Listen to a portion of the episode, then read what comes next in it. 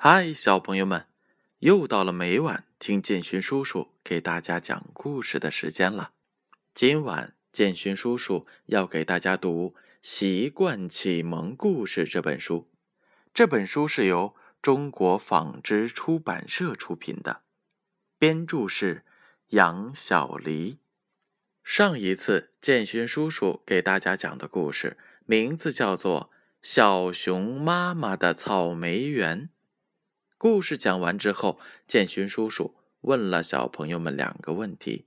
那接下来我就将问题的答案为大家揭晓。第一个问题：小熊告诉妈妈要去哪里呢？答案是 A，妈妈的草莓园。第二个问题：小熊把刚摘下来的草莓放在嘴边时，为什么？没有吃呢，答案是 B，因为草莓还没有洗。那接下来建勋叔叔要给大家讲的故事名字叫做《饭前便后要洗手》。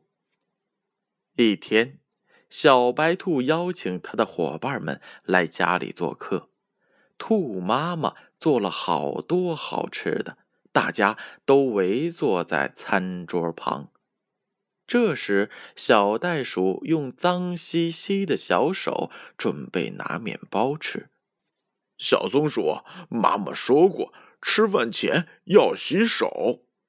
小熊说：“嗯哼，兔妈妈做的饭菜看起来美味极了，我有点儿忍不住了。”小袋鼠咯咯的笑了。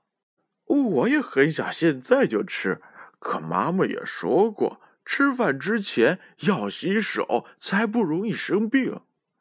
小熊调皮的说道：“哎，我来了，我来了，可以开饭了吗？”小猴子跑到了餐桌前。小猴子，你刚才干什么去了？小袋鼠问道。“哎，我去上厕所了。”小猴子说：“洗手了吗？”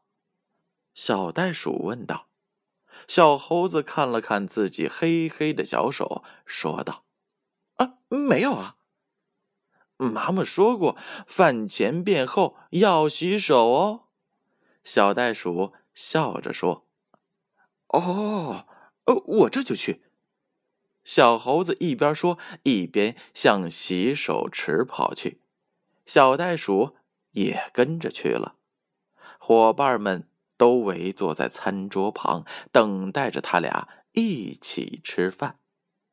不一会儿，小袋鼠和小猴子都回来了，他们异口同声地说：“手洗干净了。”小猴子把自己的小手伸了出来，让伙伴们看。“哦，真干净啊！”赶快来吃饭吧，要不你那份被小袋鼠吃了。”小熊开玩笑的说。小猴子赶紧坐在了餐桌旁，伙伴们都被小猴子的搞怪动作逗笑了，小猴子也笑了起来。好了，小朋友们，故事讲完了，接下来是建勋叔叔提问题的时候了。今天仍然是两个问题。第一个问题：来小白兔家做客的都有谁？A. 小猴子、小袋鼠、小熊。B. 小熊、小乌龟、小象。第二个问题：小熊为什么没有让小袋鼠用手拿面包吃呢？A. 因为大家都在等兔妈妈。